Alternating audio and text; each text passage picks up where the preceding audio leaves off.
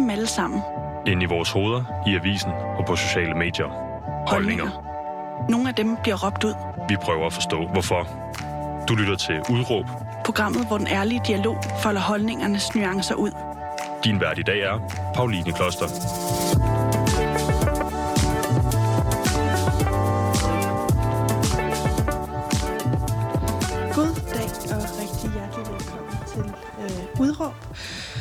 Hvor vi i dag skal snakke om religion. Vi skal snakke om religionspåvirkning øh, i samfundet, og så skal vi tale om, øh, hvordan, hvorfor du, Anders Stjernholm, går så meget op i religion. Ja. Øhm, og det er dig, jeg har i studiet. Du er både komiker, du er radiovært, du har også været tv-vært, du er uddannet journalist fra Syddansk Universitet.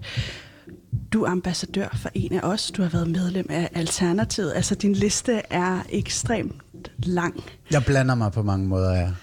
Og jeg undrer mig lidt over, hvorfor der er et eller andet med lyden, der gør, at jeg ikke kan øh, komme... Kan du høre mig? Meget lavt. Okay.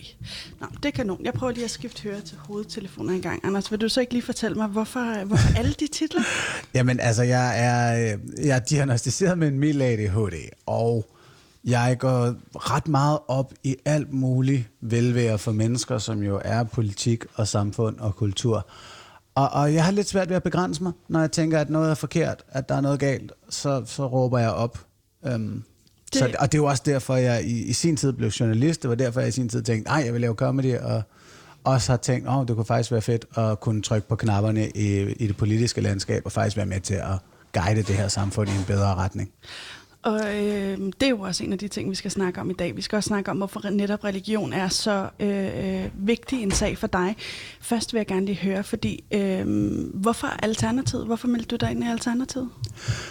Det, Fordi det, det var et parti, der, ja, det var et parti, der havde prioriteterne i orden. Klimakrisen er det vigtigste. Ulighed derefter. Og så kan vi snakke om resten. Øhm, og et parti, der ønskede at lave politik på en måde, som jeg så som, som hurtigere, end hvad der ellers foregår. Altså, der var væsentligt større ambitioner. Alternativet stod og sagde, at vi skal have 70% reduktion af CO2 det er der slet ikke nogen diskussion om, og det var der så en politisk diskussion om, fordi der var lige et helt politisk landskab, der skulle forstå, at det skulle vi. Mm. Og at vi skal have borgerinddragelse, det fik vi også en, en god portion af, at der er et demokrati, der faktisk skal forbedres, snarere end forværres, hvilket er det, der er sket øh, de sidste to-tre år. Ikke? Øhm, jeg, jeg, var, jeg var ret vild med de der tanker. Og så kan jeg forstå måske, at det, der overrasker dig, det er, er hvad jeg kalder pendulsvingerne øh, dem, der måske gerne vil have, have øh, akupunktur på finansloven og alternativ behandling osv., det er heller ikke min favorit. den øh, elsker jeg ellers. Øh, nej, ja, okay, der, der er jeg på den, den mere videnskabspositive fløj og, og skepticistiske fløj i Alternativet, der siger, hey, altså, vi skal ikke bare automatisk være imod atomkraft og GMO, og vi skal ikke bare være for alt muligt alternativ behandling, fordi det er alternativt. Vi skal være for det, der virker. Sådan, ikke? Altså, øh, og du går jo fra egentlig at have stemt Liberal Alliance mm. øh, til Alternativet. Hvad, hvad, hvad lavede det skifte? Eller gjorde det? Måske? Det var min forståelse af samfundsøkonomi. Uh, jeg våger at påstå, at jeg tidligere var ret naiv og troede på vækstmyten og troede på, uh, ikke havde forstået snarere, hvad en stat gør i forhold til omfordeling af de økonomiske ressourcer i et samfund. At, at det her med, at pengene har det bedste i borgernes lommer, faktisk er lidt en illusion, og at der er brug for en stærk fælleskasse, der sørger for at, at udligne vores økonomi. Så, så det er simpelthen, fordi jeg fik en anden økonomisk forståelse. Og øh, det, dermed også lige en opsang til alle, der stemmer Liberale Alliance. Måske skal de få sig en anden økonomisk det, det er det mest flabede, jeg nogensinde har sagt, det, fordi min familie er blå og sådan noget. Altså, jamen, det var dengang, jeg ikke vidste bedre øh, ja. omkring økonomi. Men fordi vi har en eller anden idiotisk opfattelse af, at det er den blå side, der er dygtigere til økonomi, og den røde side er dårligere. Og ja, det er noget vrøvl. Det er noget vrøvl. Og ved du hvad, jeg har så lavet samme uh, U-turn, kan man vist sige. Jeg stemte også Liberale Alliance. Ja. Nu stemmer jeg Venstrefløjen, kan jeg også godt sige. Og det er jo også en Velkommen del af alternativet, ikke? Øh, jeg har først lige lyst til at spørge ind til den bog, du har skrevet sammen med øh, Søren og... Nu. Simon Nielsen Nørgaard. Præcis. Simon øh, Nørgaard, ja. Øh, den hedder Du er jo ateist. Ja. Prøv lige at fortælle, hvad er det for en bog? Jamen, det var en bog, hvor vi besluttede os for at opsummere de, de vigtigste argumenter imod religion, altså den vigtigste religionskritik, og hvorfor vi mener, at flere mennesker bør kalde sig ateister og stolt proklamere det. Øhm, fordi det vil være et, et fremskridt for vores samfund. Så det er en, det er en kort bog på, på 110 sider i syv kapitler, der bare lige siger, hey, vi starter med at sige, hvor religion tager fejl, og så går vi stille og roligt over i, hvorfor det sådan set er bedre at tilvælge ateismen, både for individer og for samfund. Det er noget, du har gjort. Du har tilvalgt ateismen i den grad, ikke? Øh, Jo, jeg, man kan sige, at jeg er nærmest født ind i det. Jeg Okay. er ganske vist døbt og også konfirmeret, fordi ellers fik jeg ikke nogen gaver, men jeg har ikke på noget tidspunkt egentlig haft en tro på guder. Og det er jo interessant for mig, det snakkede vi også lige om i går, da vi snakkede sammen kort, det er jo interessant for mig, hvorfor du netop går så meget op i det her, når det egentlig ikke har været øh, en del af din opvækst. Ikke? Mm. Det vender vi tilbage til lige øh, inden, øh, inden længe. Men øh, først skal vi have styr på dit udråb, og det er øh, religion er spild af liv. Jeps. Og den står du inden for, den øh, føler du ligesom... Ja, øh, det, det er en hård overskrift, men ja, det gør jeg. Den er skarpvinklet, som man siger på journalistsprog. Ikke? Den er skarpvinklet. Men øh, fortæl mig lige, øh, spild af liv, hvad, hvad er det, du mener med det? det er, at, at vi bruger utrolig meget tid og energi og til med vores penge, altså vores liv, på nogle påstande, som med al sandsynlighed er forkert. Altså, Jesus var nok ikke en manifestation af Gud eller Guds søn. Mohammed var nok ikke i kontakt med en Gud. Joseph Smith fra Mormonkirken, Sun Young Moon, Sai Baba, Ruth Evensen, Felix Nongovele. Alle de her mennesker har sandsynligvis ikke været i kontakt med den almægtige skaber af universet. Der er sandsynligvis ikke en almægtig skaber af universet. Så al den tid og energi og penge, vi bruger på det, er jo spildt. Og, og den tid, du også bruger i dit eget liv på at tænke, åh, kan jeg vide, hvad Gud tænker om det her, det er spildt. Det, der bliver brugt på bare at sige, åh, men det er da også hyggeligt at hoppe ned i folkekirken, og lige sådan, sådan. Jeg siger ikke, at den nødvendigvis er helt spildt, og, og, og vi kan også komme ind på alt det her med, hvordan at det for den enkelte kan have en positiv effekt, og alt sådan noget der. Øh, Ja. Placeboeffekten er ikke til at diskutere jo. øhm, men det er i det store hele spil i forhold til, hvad vi ellers kunne bruge tiden på. Som jeg riser op i bogen også, så så Simon og jeg, vi stoppede med at tænke på, hvad der skulle ske, når vi døde. Han er opvokset i Jehovas vidne, så det var sådan set mm. det, han brugte allermest tid på at tænke og over. er blevet enormt øh, ensom, efter han forlod i Jehovas vidner, ikke også? Han, øh, han havde svært ved, og det har jeg i hvert fald set en video med ham, hvor han, hvor han giver udtryk for, at det ligesom har været en hård afsked med Jehovas vidner, fordi det også er et fællesskab. Hele hans familie og... Øh, Ja, altså jeg, jeg tror, han er væsentligt gladere for det fællesskab, han har nu, men desværre er der øh, især en datter, der ikke er en del af det. Mm. Og det har været en pris for ham jo. det er det. Men, men, men for lige at sige, det her med, hvad skal der ske efter vi dør, spørgsmålet er igen et, der tager vores tid og vores energi fra det spørgsmål, som er væsentligt mere oplagt, synes vi, nemlig, hvad skal der ske, indtil du dør? Og behøver de to ting at udelukke hinanden? Øh, nej, men det gør de lidt. Okay. Altså, hvis vi tager de allerskrappeste religioner, Jehovas vidner, øh, øh, den mere konservative islam, og sådan set alle religioner er jo dommedagsreligioner, selv folkekirken, de har en tanke om, på et tidspunkt kommer Gud, Jesus tilbage, og så står den på dommedag, så skal vi altså måles og vejes i forhold til, hvad skal der komme til at ske i den evighed, der kommer mm. efter det her liv. Mm. Og det er jo klart, at hvis man tror på det, så er man villig til at sige, okay, hvad skal, der, hvad, hvad skal jeg gøre for at få den fede evighed? Mm. Øhm, det, er ikke ude, det udelukker ikke, at man kan tænke over, hvad der skal ske indtil da, men det tager noget af energien fra det.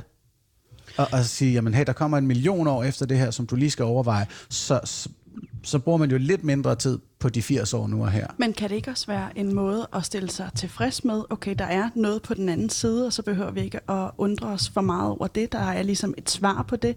Se, det vil jeg ikke have noget imod, hvis man gjorde. Okay. Hvis man siger, vi ved ikke, hvad der skal ske efter vi dør. Fint, så skal du stoppe med at tænke over det derfra. Må Det duer ikke at sige, vi ved ikke, hvad der skal ske efter vi dør, så her er mit gæt, og det skal du så, forresten så betyder det, at du øh, ikke må dyrke sex for ægteskab, eller at du kun må have en partner i gang, eller at du skal ned i en, en tempel hver søndag eller fredag eller lignende. Hell no, vi aner ikke, hvad der skal ske, så lad være med at tænke over det. Og det øh, for mig lyst til at bekende rent flag, eller tone rent flag. Kom med det. Øh, jeg så på et tidspunkt en video af dig, hvor øh, du lavede noget sammen med, er det ateistisk forening? Artistisk selskab. Ateistisk selskab, hvor, du, øh, hvor man kan melde sig ud af folkekirken gratis i en periode. Ja. Øh, den så jeg, og jeg gjorde det. Øh, med selv samme argumenter, som du øh, fremlægger her. Og mm. øh, det, der er sket inden for de seneste, øh, ja, det seneste år, vil jeg sige, det er, at min øh, tro og religiøsitet er begyndt at spire tilbage en lille smule. Spændende. Ja, øh, så det er bare for at sige, at jeg kan godt forstå de der argumenter, og dem skal vi lige folde ud. Fordi en af de store grunde til, at jeg har meldt mig ud, det er det her øh, folkekirke-argument. At staten har en kirke, som, de, øh, som, som er en, en del af staten i virkeligheden. Ikke? Det, det, øh, det taler imod demokratiet. Det er ikke det, man, man forbinder med demokratiet. Der skal stat mm. og, og øh, kirke være, være separat.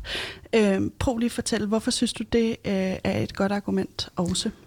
Fordi lighed. Øh, det plejer vi jo gerne at slå os på. Artistisk Selskab har jo to hovedvirker. Det ene er politisk, det andet er kulturelt. Mm. Og min bog, vores bog er meget det kulturelle. Det politiske handler blot om ligestilling og lighed. At selvfølgelig skal et livssyn, folkekirken, ikke have forrang over de andre. Ikke hverken på grund af historie eller tradition, eller fordi de har flere medlemmer end resten. Det skal bare være lige. Og uden Hvad at, mener du med lighed? Jamen, økonomisk lige. Det, folkekirken får tilskud fra staten. De får ikke mindst indsamlet deres medlemskontingenter af staten. Det, det der hedder kirkeskat.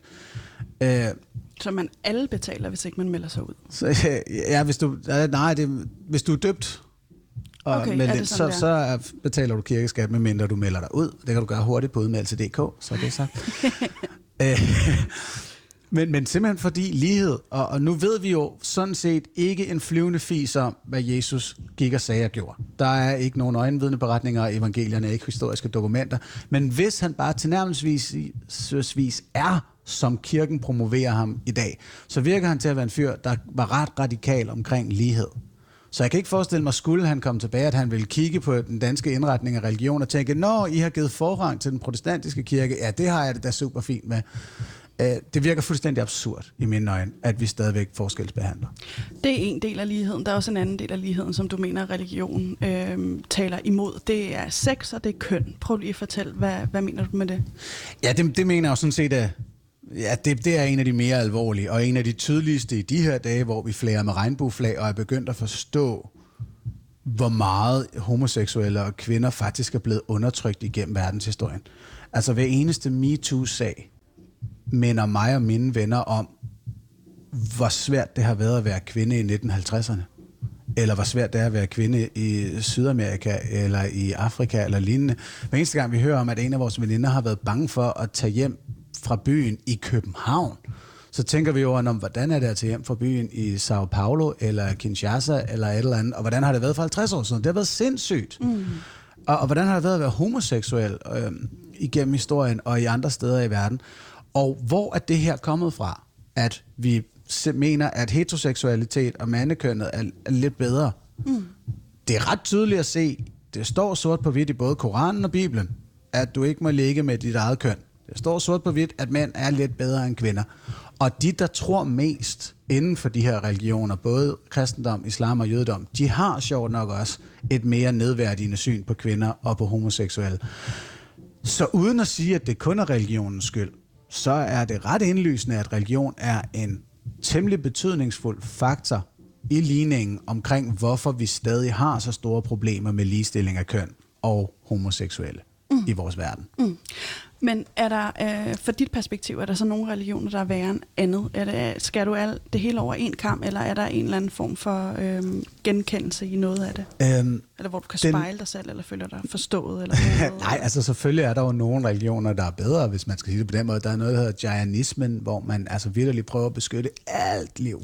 Så de er veganere og alt sådan noget der. Det er helt harmløse mennesker, hvor man tænker, de vil aldrig flyve et fly ind i en bygning, fordi det står der ingen steder i deres tekster. Der er ikke nogen sindssyg rabiat fortolkning, der, der skulle gøre mig nervøs for Jaianister.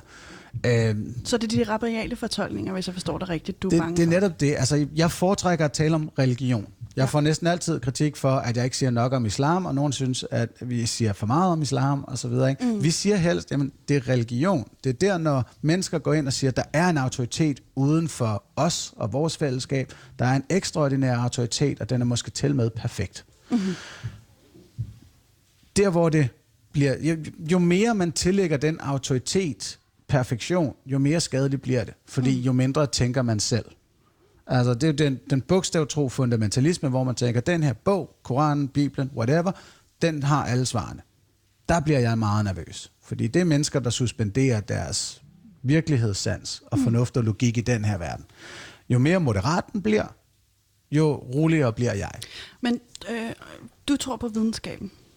Er bestemt. Øh, hvordan, hvordan er den øh, meget anderledes end religion? Prøv lige at for, forklare den, den fundamentale forskel på de to ting. Først og fremmest er videnskaben ydmyg. Altså, man plejer jo gerne at sige, at oplysningstiden var faktisk en uoplysningstid. Det var der, en stor portion af intelligensien for alvor sagde, vi aner ikke en meter om, hvad der foregår. Øhm, og det er det, man skal prøve at bemærke nogle gange, synes jeg, at, at videnskaben får skudt nogle mærkelige ting i skoene. Der er ikke nogen videnskabsmænd, der går ud og siger, at vi, vi, vi har svaret på alting. Overhovedet ikke. Og der er, der, den påstand er aldrig kommet fra andre end kritikere i videnskaben. Videnskabsfolk erkender, at vi ved måske 4% af det hele, mm. og de sidste 96 skændes vi om. Ja, og så er der, så er der også enormt meget... Øh, altså, det, det, videnskab mindrer sig også hele tiden, ikke? Så... Ja, det her skal vi passe på. Altså, den nemmeste måde lige at sige, fordi når man siger, den ændrer sig, altså beviserne er beviser. Dem ved vi. De fysiske love er fysiske love, det ved vi også. Vi mm. ved, 2 plus 2 bliver 4. Vi ved, at tyngdekraften findes. Mm. Og så er der et stort felt af teorier, hvor der her hænger tyngdekraften sjov nok også med. Mm. Vi ved ikke præcis, hvad der forsager tyngdekraften. Så videnskaben er ydmyg nok til at sige, at tyngdekraft er stadig en teori. Mm. Vi ved heller ikke alle faktorer i evolutionsteorien, og men den er en, et indlysende faktum omkring, hvordan livet har udviklet sig på jorden, så svarer den, den har intet at gøre med, hvordan livet er opstået, og der er masse huller, vi stadig mangler. Så, så evolutionsteorien er også stadig en teori. Det er den formidable ydmyghed, jeg synes, videnskaben har, og som mange ikke helt giver den kredit for, øh, fordi der kommer frygtelig mange og siger, at videnskaben har ikke svaret på alt. Nej, det har den heller aldrig påstået. Og så er der hypoteser, og det er der, hvor især videnskaben ændrer så meget. At så hypotiserer Einstein for 100 år siden, at der er tyngdebølger ude i universet. Og folk siger, nej, nah, det tror vi måske faktisk ikke på, og hvad understøtter den her hypotese, og bla bla bla bla bla. Og 100 år senere, så finder vi dem. Mm. Og nu kan vi så gå i gang med at teoretisere en masse nye ting oven på det. Der er andre hypoteser, som at, at man kunne lave guld via de vise sten fra alkemisterne, den er plaffet ned, fordi det, vi, de er ikke kommet i nærheden af noget. Hypotesen om, at, at Mohammed fløj til himmels på et bevinget dyr og talte med Gud, der er heller ikke kommet nogen indikationer på, at den skulle være rigtig osv. Det er sådan, det fungerer inden for videnskaben. Og det er en meget, meget ydmyg metodik i forhold til at forstå, hvad vi egentlig ved. Men der, alligevel så kan jeg ikke lade være med at hæfte mig med, at du øh, taler også i den her kontekst, hvor vi snakker videnskab, så snakker du naturvidenskab. Der er mhm. jo øh, øh, særligt humanistiske videnskab, som, som øh, om man vil, er endnu mere ydmyg. Øh, jeg, jeg bliver nysgerrig på, hvordan du ser på dem. Jamen, der er det jo øh, helt sindssygt vigtigt, når man har med, med humanistisk videnskab, socialvidenskaber og sådan noget der at gøre, at man fortsætter den ydmyge metodik. Mm. Fordi jeg har det fint. Altså, hvis det er fordi, du tænker på Henrik Dahl og hele det her ballade med identitetspolitik og sådan noget, ikke? Nej, det ved jeg ikke, om det var det Nå, okay, meget, jamen, men på. Det er rigtig vigtigt, når man arbejder med sociologi og økonomi og lignende samfundsvidenskaber, at man er rigtig nøgtern omkring metodikken og er klar over, at alt, vi kommer frem til, er teorier baseret på øjebliksbilleder. Mm. Så hvis du har en eller anden sociologisk rapport fra midt-90'erne omkring, hvordan øh, befolkningen ser på homoseksualitet, så er der altså gået 25 år, og mm. meget ændret sig. Befolkningssammensætningen er anderledes, uddannelsesniveauet er anderledes, indsigterne er anderledes osv. At, at det, så længe man er ydmyg omkring, hvordan man er kommet frem til, så synes jeg, det er glimrende tiltag. Mm. Og øh, apropos det her med homoseksualitet, det taler jeg også ind i det her med normer. Altså, at der er nogle øh, religion, ligesom har lagt fundamentet for, hvordan vi ser øh, rigtigt og forkert. Det er på en eller anden måde et, et sæde, man læner sig tilbage i, og så bliver man bare ført, ført afsted, som du også var inde på før. Det har svaret på alle de spørgsmål, der skulle der kan være kompliceret for, for mange. Og netop den her del med normer, tror du, det ved jeg, du også har skrevet om, jeg har læst et uddrag af, af, af din bog, øhm, eller din og Simons bog. Mm. Øhm, prøv lige at forklare, tror du, der er et samfund i den her verden, altså jeg, jeg kan ikke pege på et samfund, der har været blottet for religion, så vi ved jo mm. af gode grunde ikke, om øh, øh, religion udelukkende er, er øh, øh, danner af de her normer og forventninger, mm. vi har til hinanden, øh, og moralske kompas. Tror du, det vil eksistere? Altså, tror du, der findes et samfund, der er øh, upåvirket af normer og... Øh, Fra religion? Ja. Jeg tror, det kommer. Der er ikke nogen endnu. Nej. Øhm, og jeg kan godt lide den sti, du leder mig ned af her. Fordi det er jo netop det der med, at, at socialvidenskaberne erstatter meget af religionernes absolutisme. Mm. At når religionen går ud og siger, hey, du skal leve sådan her, sådan her, sådan her, her er vores bud, her er vores øh, kodex, her er vores normer osv., så kommer der nogen og siger, hey, vi har brugt 120 sider på det her ene spørgsmål omkring, hvad man skal gøre med sine børn i forhold til at pande dem en, og øh, det virker som om, det er en dårlig idé. Det var jo det, at det skete i 1997. Der, der blev det endelig ulovligt at slå mm. sine egne børn. Mm. Og det var en diskussion... Revelsesloven. Revselsesretten, ikke? Ja, og det var en diskussion mellem psykologi og pædagogik på den ene side, der gik ind og sagde, at det, du gør dem ikke en tjeneste. De husker ikke bedre, de lærer ikke bedre af at få slag, og de får et skævt forhold til vold senere i livet. Og på den anden side, den gammeldags traditionelle absolutisme, som for de værstes vedkommende handler om at kigge ned i ordsprogenes bog i Bibelen, hvor der står, hvis du elsker dit barn, så skal du ikke spare på stokken. Mm. Uh, det er jo netop, det viser netop også det der med, hvor besværligt det er at tale om, hvad der er rigtigt og forkert, og mm. guide os selv i eksistensen. Og vi er altså kommet et stykke vej fra, at der bare var dem, der kunne skrive mm. og tænke. De gamle mænd, der kunne få lov til at bestemme, de skrev et eller andet ned, og så var det normen. Til nu, der er der 700 forskellige rapporter fra RUK og Aalborg Universitet og så videre, og så sidder Henrik Dahl og bliver rasende over dem alle sammen, der prøver at hjælpe os med, hvordan vi egentlig skal omgås hinanden. Det er vildt svært. Mm. Øh, men nu er vi i gang, og jeg tror netop på, jeg ser alle steder, at religion taber diskussionen. Der er, altså, hvis vi kigger på, hvad har religion bidraget med af nytænkning inden for det etiske og moralske område mm. de sidste 200 år? Mm. Nej. Ja, jo, de ja. sidste 2000, men ja, måske det de sidste 200 ja. mest spændende. Hvad er de kommet med? Er det dem, der er gået foran som pionerer og har sagt, hey, vores homoseksuelle venner skal accepteres, eller kønnene skal være lige, eller hey, måske skulle man have lov til at være mere end to mennesker sammen i en romantisk konstellation, eller hey, skal vi stoppe med at slå vores børn, eller hey, skal vi... Veganisme, er de kommet med noget som helst?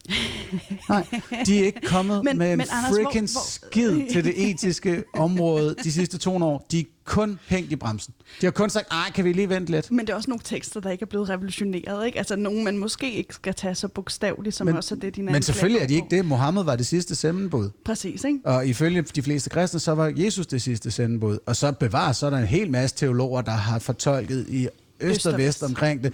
Men dem, der er kommet tættest på at ramme den udvikling, vi så har ramt, det er dem, der er gået klart mest efter at udvande det oprindelige tekstgrundlag. Mm. Altså dem, der går mest på kompromis med religion, det er faktisk dem, der er tættest på at ramme, hvad vi udvikler os til. Mm. Okay, Anders, jeg får lyst til lige at dreje samtalen ind på noget andet, fordi som mm. vi også lige snakkede om før, så øhm, kommer du ikke fra et religiøst hjem. Du er alligevel døbt og konfirmeret. Ja. Prøv lige at beskrive rammerne for din barndom, hvor du voksede op henne. Jeg voksede op i Fredensborg i Nordsjælland, i sådan en rigtig tryg middelklasse tilværelse.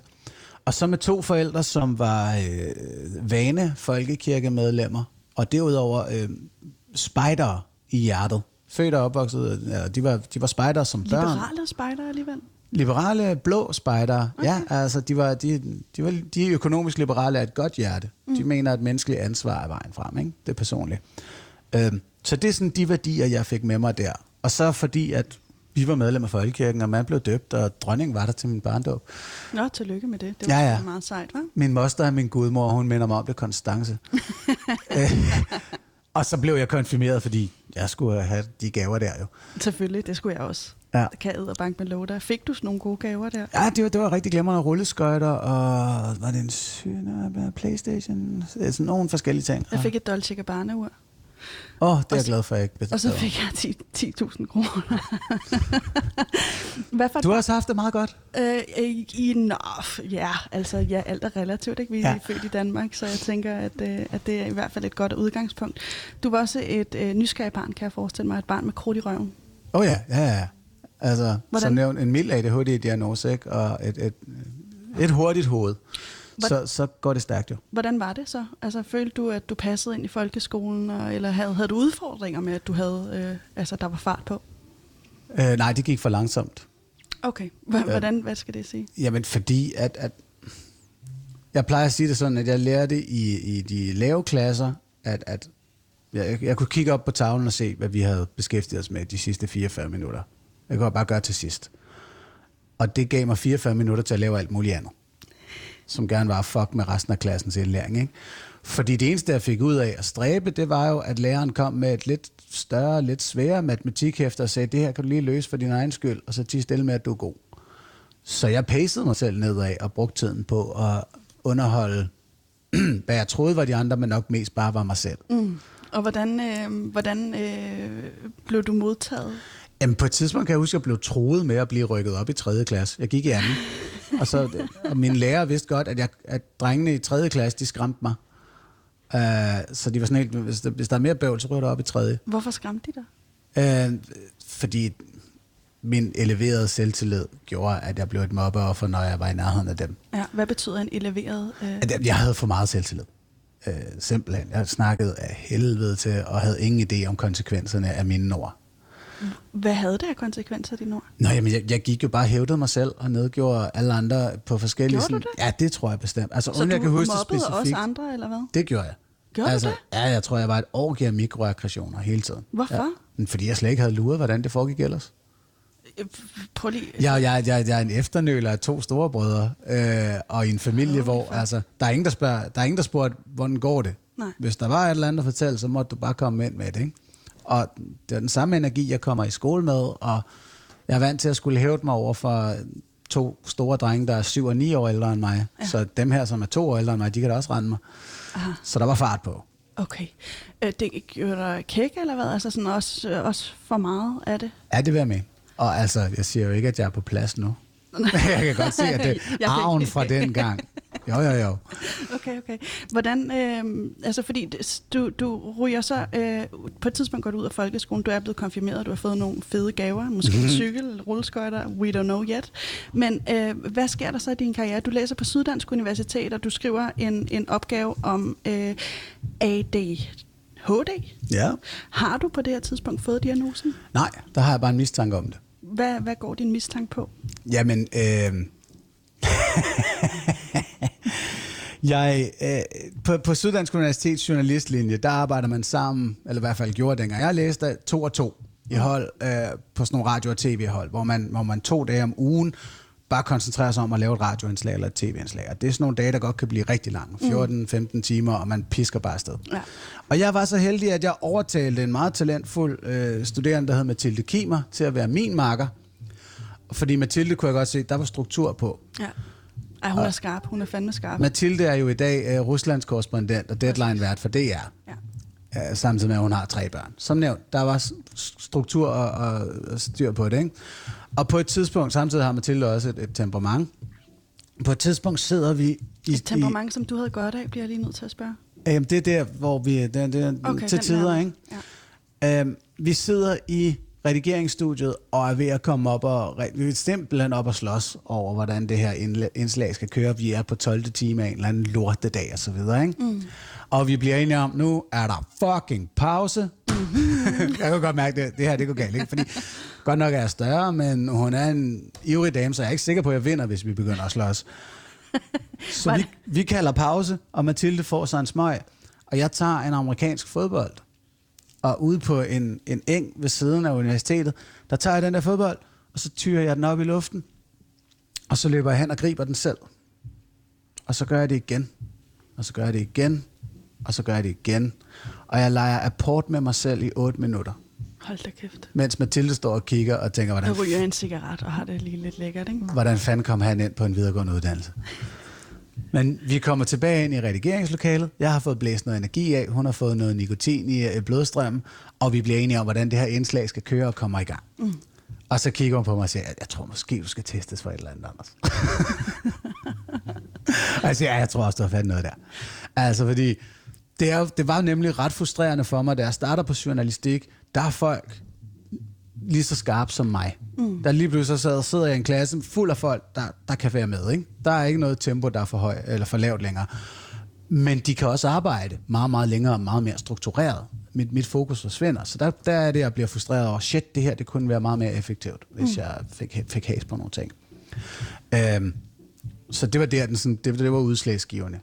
Og øhm, generede det dig, at du ikke kunne sidde og arbejde i så lang tid? Ja, selvfølgelig. andre? Hvorfor?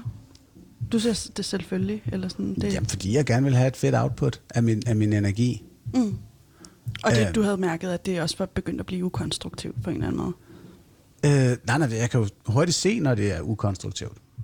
Øh, man kan sige, senere hen i livet har jeg også lært at kigge mindre protestantisk, som det jo er. Det er den protestantiske, kapitalistiske arbejdsmoral, der siger, "Ej, jeg skal have kraftet med 8-10 timer, og den skal bare have gas. Ja, senere i livet har jeg lært at kigge på, at hey, jeg har også brug for min off-tid, og jeg er ikke typen, der nødvendigvis banker 10 timer i træk afsted. Jeg tager nogle pauser. Mm-hmm. Øhm, jeg plejer nogle gange at sige, at min hjerne sprinter mere. Mm. Og det er også derfor, at sådan noget som debattørarbejde og så videre, som er en kombination af at sidde her med dig og kort og koncist og koncentreret prøve at levere, hvad budskabet er, samtidig med at have nogle dage, hvor man går og lummer over nogle tanker og så videre, der får lov til bare at snore om i baghovedet. At den form for arbejde, øh, det, det passer mig godt. Godt. Det er jeg glad for at høre, at du trods alt har fundet en eller anden form for hylde, ikke? men jeg bliver alligevel nysgerrig på noget. Og det er, øhm, fordi der, du har knald meget fart på, altså som jeg lige har nævnt dit CV, så, så tager det fart. Ikke? Mm. Hvad sker der? Hvad sker der? Du, øh, du starter snart stand up bliver du med i, øh, hvad hedder det? Comedy Fight Club. øh, det er. 2015. Præcis, 2015. Nej, det skulle Fight Club var 08. Okay, okay, så det er der, du starter med, med stand-up. Er det parallelt med journalistikken, eller hvordan er det? øh? Ja, altså jeg startede med stand-up et par år inden jo. Man halser rundt og optræder gratis i, i noget tid, mm. øh, inden der så kommer nogle chancer. Men ja, jeg, jeg blev journalist for at lære om verden, og så blev jeg komiker for at kunne sige min mening om den. Mm.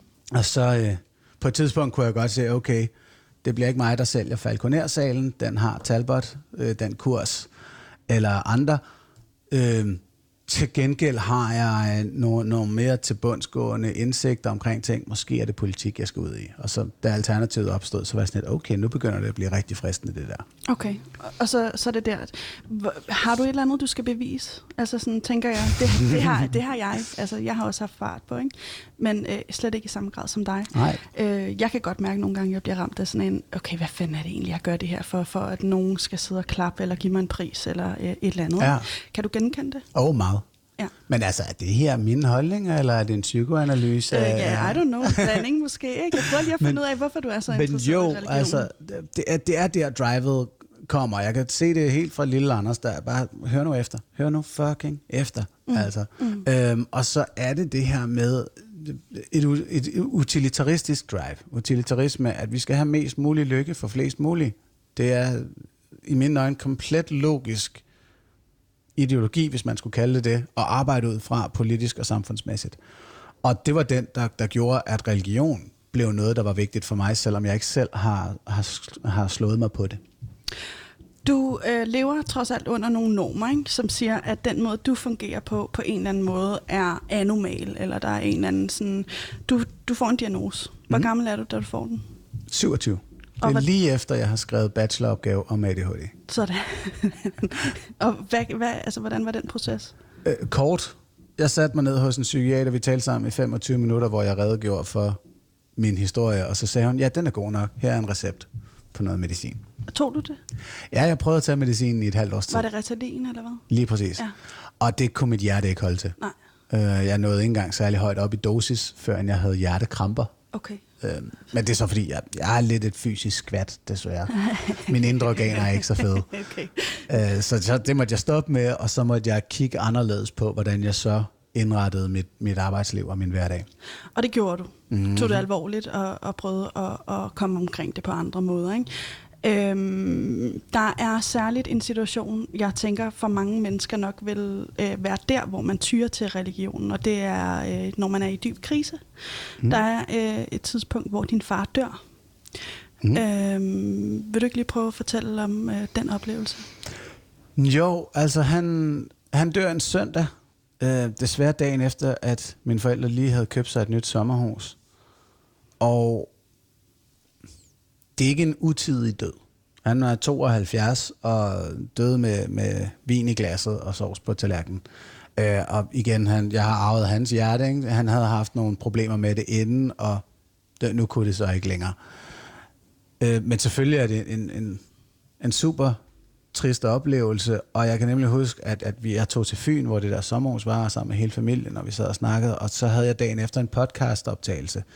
Øh, jeg laver en afsindig øh, vilkårlig sporadisk podcast, der hedder Små Artister, sammen med før nævnte Simon Nielsen Øregård og en fyr, der hedder Mads Ahola, hvor vi lige kigger på religionsdebatten øh, og religionsområdet en gang imellem. Og vi havde aftalt, at vi skulle optage den mandag, dagen efter. Øhm, og så kunne jeg godt mærke, som jeg sad der med familien, og vi fik taget hånd om begravelse og grædt ud og alt det der, at der var sådan, lad os lige optage i morgen. Mm. Lad os lige gøre det. Øh, der, på det tidspunkt havde Simon også mistet sin far et par måneder forinden. Så vi var sådan helt, der, der er så mange mennesker, der tyr til religion, når det her sker. Og, og vores påstand er jo, at det simpelthen ikke er en sund coping af sorg. Hvad mener du med det? Ja, fordi det var så det, vi kom dybere ned i, da vi satte os der dagen efter, og, og med lidt, øh, med lidt, lidt, lidt, lidt spinkle stemmer talte om vores fædre og deres død og vores sorg. Det jeg mener er, at hvis vi starter med baseline og siger, jamen, øh, øh, der er en verden, der er en virkelighed, og nu er min far væk fra den virkelighed, som jeg kender til og som jeg ved findes. Det er udgangspunktet for min sorg. Det er, der er ikke mere far Børge. Han hed Børge. Det er et grineren navn. Så det kommer jeg til at sige nogle gange. Han døde min øh, farfar ja. Børgefar var væk. Og han var en guide i mit liv på rigtig mange områder. Han var også bare en, der var skide sjov at spille med, og en, der var rar for en krammer af osv. Der er en, en masse ting, jeg nu ikke kan få fra ham. Der er en masse ting, der kommer til at mangle i mit liv. Mm. Det kan jeg godt høre. Det er sådan meget øh, Anders Mandens kassetænkning Ja, her. det er perfekt.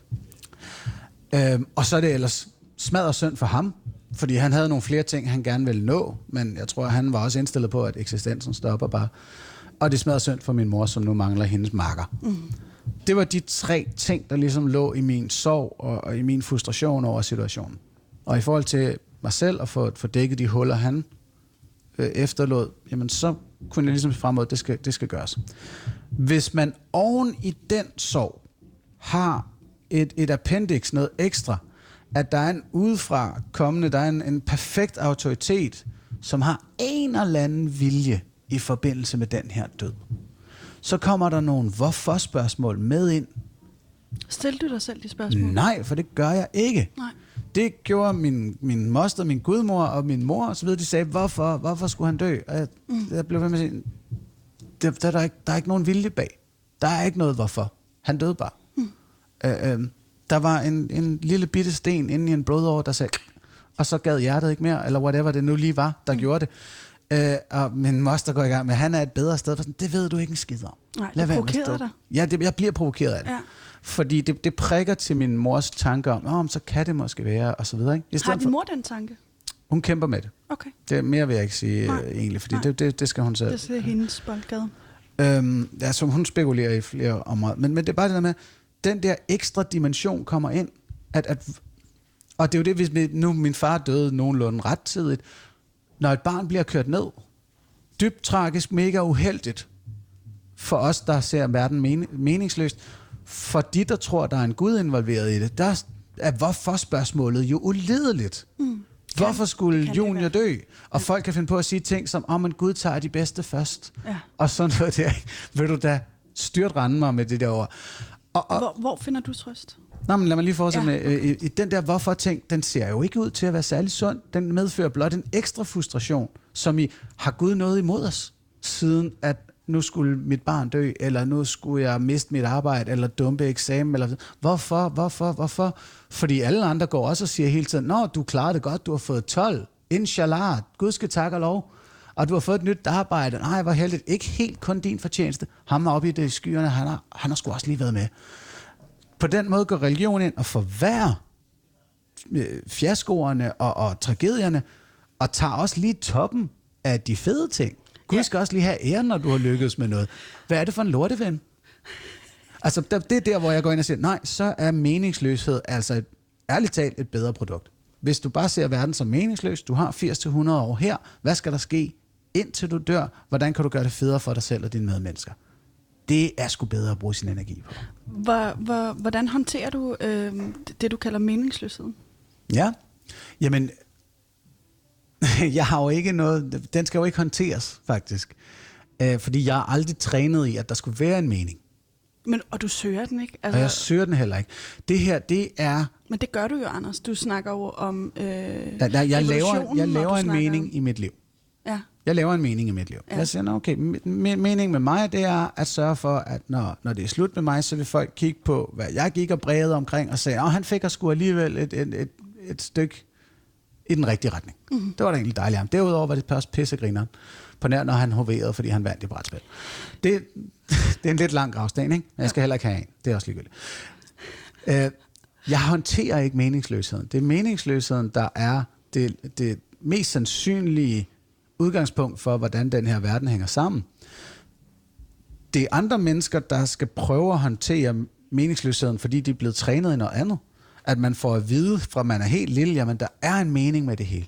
Der er en hensigt med din eksistens, og Gud har en intention. Hans veje er bare urensagelige, mm. som jo er den latterligste måde at forklare. Nå, jamen derfor et barn død i et trafikuheld, og derfor er du blevet fyret uden grund, og derfor er der nu kommet en ny finanskrise, derfor er der krig, og så videre, så videre, så videre. Så prøver man for alt, hvad man kan, at se, hvad ideen med hensigten i det her kaos er. Mm. Det er på en, en måde at skabe et behov, du faktisk ikke har fra starten af for så at sælge dig et produkt, du egentlig ikke havde brug for. Fordi så er der nogen, der kommer med en hellig bog og siger, den her kan fortælle dig, hvad meningen med kaoset er. Mm-hmm. Nej, den kan nej. Den er en håbløs bud på at dække et behov, vi aldrig havde til at starte med. Religion skaber et behov i dig, du ikke har, så den kan sælge dig et produkt, du aldrig havde brug for. Og øh, så er det i hvert fald også slået på det rene. Undskyld, ja, det, det var lidt langt. Men, nej, det, det, det, det er meget fint. Det, det jeg bare tænker, ikke? det er... Øhm, Ja, hvordan fanden formulerer jeg det her? Fordi det, det, jeg, kunne godt, jeg kunne godt tænke mig på en eller anden måde at tale om det her med... Øhm, den, der er også nogen, der vil sige, at øh, religiøsitet ikke er bare er sådan en, en undren til øh, mening med livet, men det også er kærlighed. Mm. Øhm, kærlighed er en følelse, som nogen har meget stærkt til noget, der er højere end dem selv. Det er ligesom en kærlighed, der opsluger dem meget. Og jeg tænker på, om... Øhm, hvad, du rynker på brynen. Nej, nej, bare fortsæt. Okay. Nej, men, jeg, jeg bliver da helt vildt nysgerrig på det her. Fordi jeg det er fordi, du siger en, en kærlighed til noget, der er højere end dem selv. Der er større end dem selv. Ja. Ja. Øhm. En alt overskyggende kærlighed. Ja, fordi alle mennesker føler kærlighed, det vil vi vel enige om. Øh, det håber jeg. Ja. Og nogen, de føler meget kærlighed til dem selv, og måske lige til deres nærmeste, og bare bimlende psykopater. Og så er der nogen, der har en kærlighed til det større, til menneskeheden, til deres fædreland, eller lokalsamfund, eller, whatever. Ja. Ja. Og nogen har så en kærlighed, der rækker endnu længere ud mm. til noget, som de ikke er sikre på at eksistere. Ja. Ja, okay. Øh, men alfa og omega, uanset om den eksisterer eller ikke eksisterer, det er dig, der, der i tale sætter det behov. Der er nogen, der kan mærke den her kærlighed og udtrykker, at det er ligesom yes. at den, der er overskyggende. Jeg tænker bare på, om, øhm, om det ikke er noget, du kunne have brugt i den situation, hvor din far dør, hvis du bare mærkede sådan en kærlighed til livet og til noget, der var større end dig selv. Jamen, det tror jeg vel også, jeg gjorde. Fortæl hvorfor. Altså, det, det er bare det der med større end mig selv, behøver jo ikke at være noget overnaturligt. Det behøver ikke at være en gud. Øhm, da, da, da min far dør, og vi begraver ham, øhm, gør vi jo rigtig meget ud af at tænke på alt det, han gjorde for os. Mm. Min fars gravsten skulle godt lyde, at han var en rar mand. Mm. Øhm, eller nej, det håbede han på. Den vil, skal lige sige. Han vil, han vil ikke bestemme det selv. Ja. Okay, nej, det kan jeg det godt forstå. Ja, ja, ja. Og, og det var nemlig også en begravelse med, med over 200 mennesker. Og jeg kan nemlig huske, at han skulle begraves i en kirke, fordi han var folkekirkemedlem, til trods for, at han var ateist. Uh, men jeg stod, og mig og mine brødre stod for, for uh, reception bagefter, hvor at jeg var konferencier for en fri talerstol, så folk kunne komme op og fortælle lidt. Uh, og det mener jeg jo var, var, var langt federe. Jeg vil gerne høre, hvad mennesker har oplevet sammen med Børge i løbet af hans liv. Jeg vil gerne høre, hvilket aftryk han gav på dem. Gider ikke høre en eller anden præst, tale om, jeg har hørt, at Børge var sådan her, og nu er han hos Gud, og bla bla bla. Jeg vil gerne høre, hvad... Det større her er, hvad gjorde Børge for os alle sammen? Men det, jeg bliver nysgerrig på, det er ja. bare, at øh, det, det, det giver dig en følelse af kærlighed. Gud kan give andre en følelse af kærlighed, som vel heller ikke er til at betvivle. Altså man kan vel ikke på den måde Nej, betvivle... deres følelse af kærlighed, nej, Ja, nej, den er der. Den er der, ikke? Og jeg tænker bare, nogle gange tror jeg også, at kærligheden kan give en ro, hvis man oprigtigt tror på det her. Ja, bestemt. Det, er jo- det er der selv ikke nogen diskussion om. Jeg plejer også gerne at sige, at religioner har gode idéer. De, de har mange idéer. Men det, vi taler om der, mm. den der kærlighed til, til guden eller til whatever, Ja. det er jo en kodning. Hvad mener du med det? Det mener jeg faktisk, det jeg sagde før, men der er skabt et behov. Du skaber også et behov hos små børn, når du siger, hey, jamen fold hænderne, og så bed det op, eller Gud han er i det hele, så du kan, oh, når du ser på noget, så kan du se uh, Gud i det, og så videre. Øhm, min øh, knaldgode veninde Maria, øh, vi, er, vi er sådan nogle moderne polypartnere, ikke? Mm-hmm. Hun, er, hun er født og opvokset mormon, og lige siden hun kunne flette fingrene, så har hun flettet dem om aftenen og sagt, kære himmelske fader, bla bla bla bla bla. Og da hun er teenager, så bryder hun med troen øh, og, og kirken, fordi hun ikke køber den længere. Men langt op i hendes, øh, op til hun var i 30'erne, foldede hun hænderne og tænkte, kære himmelske fader, mm. fordi det var en omgående meditationspraksis for hende. Mm. Men stadig bare, når du siger det til børn, eller til unge mennesker, eller måske kommer til det senere i livet, jamen selvfølgelig føler du en kærlighed. Hvis nogen siger, at der findes en Gud, og han kan mærke dig osv., jamen så kan du mærke ham. Mm. Folk kan tale i tunger, fordi de tror, at helligånden er i deres kroppe. Hvis du bilder dem ind, at snøvsen eller Bigfoot findes, og at det er roden til kærlighed og det store hele, så kan de mærke den. Mm, Og så, så hvis jeg forstår dig rigtigt, så er der ikke noget galt med den her kærlighed, de oplever, udover at du synes, at det er øh, dumt. Det personlige forhold til ja. en eller anden sandsynligvis ikke eksisterende entitet, nej, det er der ikke noget galt i. Det, den enkeltes religiøsitet og spiritualitet mm. ønsker jeg ikke som sådan at, at gå ind og, og gøre noget ved. Mm-hmm. Jeg ser gerne folk selv tænke over det, men, men det er ikke det vigtige. Det er den organiserede religiøsitet og den magt, det giver i vores samfund, der er problemet. Og Ja. det, det, det, undskyld, hvis jeg må jamme lidt på det. Ja, ja, ja, jam lidt Det er på det, der fordi jeg har er lyst et til at sige Ja. noget her. Und- Undskyld, men ja. jeg er gæsten. Det er det, der er problemet ved vores behandling af islam i dagens Danmark. Mm-hmm. Det er, at vores politikere retter skytset imod følgerne, Ja. imod den enkelte muslim, ja. I stedet for at sige, nej, det handler om imamerne og, og, og moskéerne. Men Anders, er det i virkeligheden så ikke magt, du har et problem med? Magt og restriktive normer og øh, kulturforståelser? Jo, i den grad. Så er det vel heller ikke religionen? Jo, fordi så har jeg underliggende et problem med, med de tankegang, der giver magten.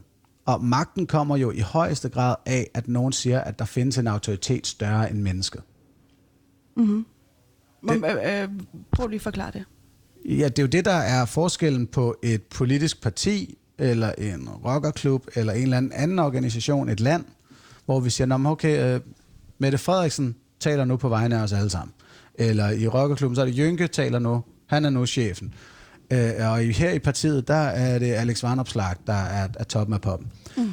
I en kirke, der er der en eller anden person på toppen, som oftest en mand, og så påkalder han sig lige, at "Nå, men der er også en over mig.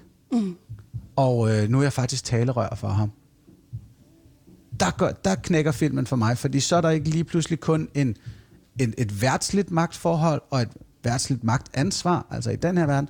Der er lige noget ekstraordinært, som går ind og suspenderer, suspenderer den der selvstændige kritiske tænkning, jeg talte om tidligere. Det er der, at, at selve tanken om religion, som, som det, der giver magten, får en, en, en anden dimension, vi også skal tale om. Tror du ikke, at øh, du vil have haft godt af at mærke den her... Nu, nu siger jeg bare lige, hvordan jeg læser dig, ikke? Mm-hmm. Jeg læser dig som øh, på mange punkter, tror jeg, du minder ret meget om, øh, eller jeg minder om dig. Du blev født først. Men jeg tror, vi, vi har nogle fællestræk. Og jeg tror, et af de fællestræk, og du må rette mig, hvis jeg tager fejl, det er at øh, også være ekstremt flyvsk. Og øh, have svært ved at være i nuet. Er det, rigtigt? Mhm. er det Ja. rigtigt? Ja, nærvær kan godt være tricky nogle gange. Ja, ikke også? Tror du ikke, at hvis du havde fået sådan en fuldstændig accept af, at grundlæggende set, at du var god nok, øhm, og du mærkede en kærlighed, som var alle steds nærværende, og ikke kun når du var i selskab med mennesker, som har svigtet dig en milliard gange, formentlig. Mm. Mennesker svigter mennesker, ikke? Altså mm. sådan, sådan er det. Mennesker er dybt fejlbarlige. Hvis der var et større lag af kærlighed i din verden, tror du så ikke, du ville have lettere ved at være i verden? Det skal ikke, når du siger det med mennesker, der ikke svigter. Altså, nu er jeg temmelig heldig, at mine forældre og mine to brødre faktisk aldrig har svigtet. Det var da fantastisk. Ja, men det, det, det er faktisk exceptionelt. Altså, det, det, og den er utvetydig for alt, hvad vi kan diskutere af politik eller lignende, eller noget som helst. I det øjeblik, der falder en tårer ned af min kind, og der er noget, jeg ikke kan håndtere, så er der stadig nu tre mennesker i mit liv, der vil gribe knoglen og køre afsted med det samme. Jeg har den tryghed. Det kan man så sige, det er måske faktisk derfor, jeg ikke behøver at, at, at have den andre steder. Mm. Så, så, så det på en eller anden måde kan også godt ses som et privilegie ikke at have behov for at have den øh, andet sted. Ikke at tro, at ateisme er en, en privilegeret position. Det, det, altså det er også det, vi nogle gange taler om. Det kan vi ikke forvente af mennesker, der bor i et eller andet lortested, hvor at de ikke er sikre på at få nok at spise, og ikke ved, om de kan lægge sig trygge til at sove osv. I sådan en situation vil jeg nok også håbe på, at der var noget større og bedre, efter jeg døde. Øh, det kræver en vis levestandard på en eller anden måde at, at erkende og tage meningsløsheden til sig. Ja, og en tillid til mennesker, der er omkring dig også, i hvert fald i, ja. i dit tilfælde, ikke, som du heldigvis har fået bekræftet. Men jeg bliver alligevel nysgerrig på, når, når, du, når du så i tale sætter magt som det, der er øh, reelt er dårligt, særligt magt mellem mennesker og, og den her øh, anden dimension, der kommer op over, som er Gud. Ja. Øh, når du siger sådan, så bliver mm. jeg rigtig nysgerrig på, øh, hvordan du kan øh, sige, at religion er spild af liv, fordi det er vel også en magtudøvelse mod nogen, der er religiøse og har brug for den tryghed, sikkerhed eller kærlighed, eller hvad end det giver dem, ikke? Altså, mit budskab er en magtudøvelse? Ja, det, det, det tror jeg godt, jeg vil frem, fremstamme mig frem til, ja. Okay, det vil jeg godt udfordre. Altså, jeg vil mene, jeg kommer med, jeg smider en idé ind i arenaen, og siger, hey, man kan også bare ikke tro. Mm. Jeg vil ikke have jeres penge. Jeg vil ikke have jer til at tænke på bestemte måder. Jeg vil egentlig bare have til at droppe den der tanke. Fordi det virker til at være spild af liv. Du siger ikke, det virker til. Du siger, det, det er. Det er spild af liv, ikke? Nå, jamen, det er mit input, ja. Ja. Øh, om nogle andres menneskers livførsel. Altså, ja. du, så laver du øh, indirekte nogle, øh, i hvert fald i, hvad jeg kan forestille mig, sådan ateistisk selskab har, har den forståelse vel også. Det er jo nogle nye øh, normer og nogle nye måder at udføre magt på, er det ikke? Igen, jeg vil ikke have jeres penge. Jeg vil ikke have til at gøre noget, tænke noget bestemt eller gøre noget bestemt. Så det er der forskel. Så, så vi kan godt sige, at det er magtudøvelse at komme med input. Når man siger til nogen, hey, kig begge veje, inden du går over gaden. Og så siger åh, nu udfører du rigtig magtindgreb mod mig. Ja, men det er også en god idé. Men hvis det på individplan er en god idé at tro. Det er det ikke. Sagde du ikke det tidligere? Altså, jeg, den kan der godt, direkte... jeg, jeg kan godt anerkende, hvordan det for den enkelte subjektivt kan føles rart. Og hvis du har gjort det i 50 år, så vil jeg heller ikke tage det fra dig, fordi det bliver umuligt øh, de sidste 30-40 år at, at kode om. Mm. Øh, men det er ikke en tjeneste at give videre til vores børn. For der vil jeg bestemt mene, at vi har væsentligt bedre ideologiske og filosofiske grundlag at lære dem. Utilitarisme, stoicisme, øh, den meningsløse naturalistiske virkelighed giver dem bedre værktøjer til at cope med både arbejde og sorg og kærlighed og alt muligt andet.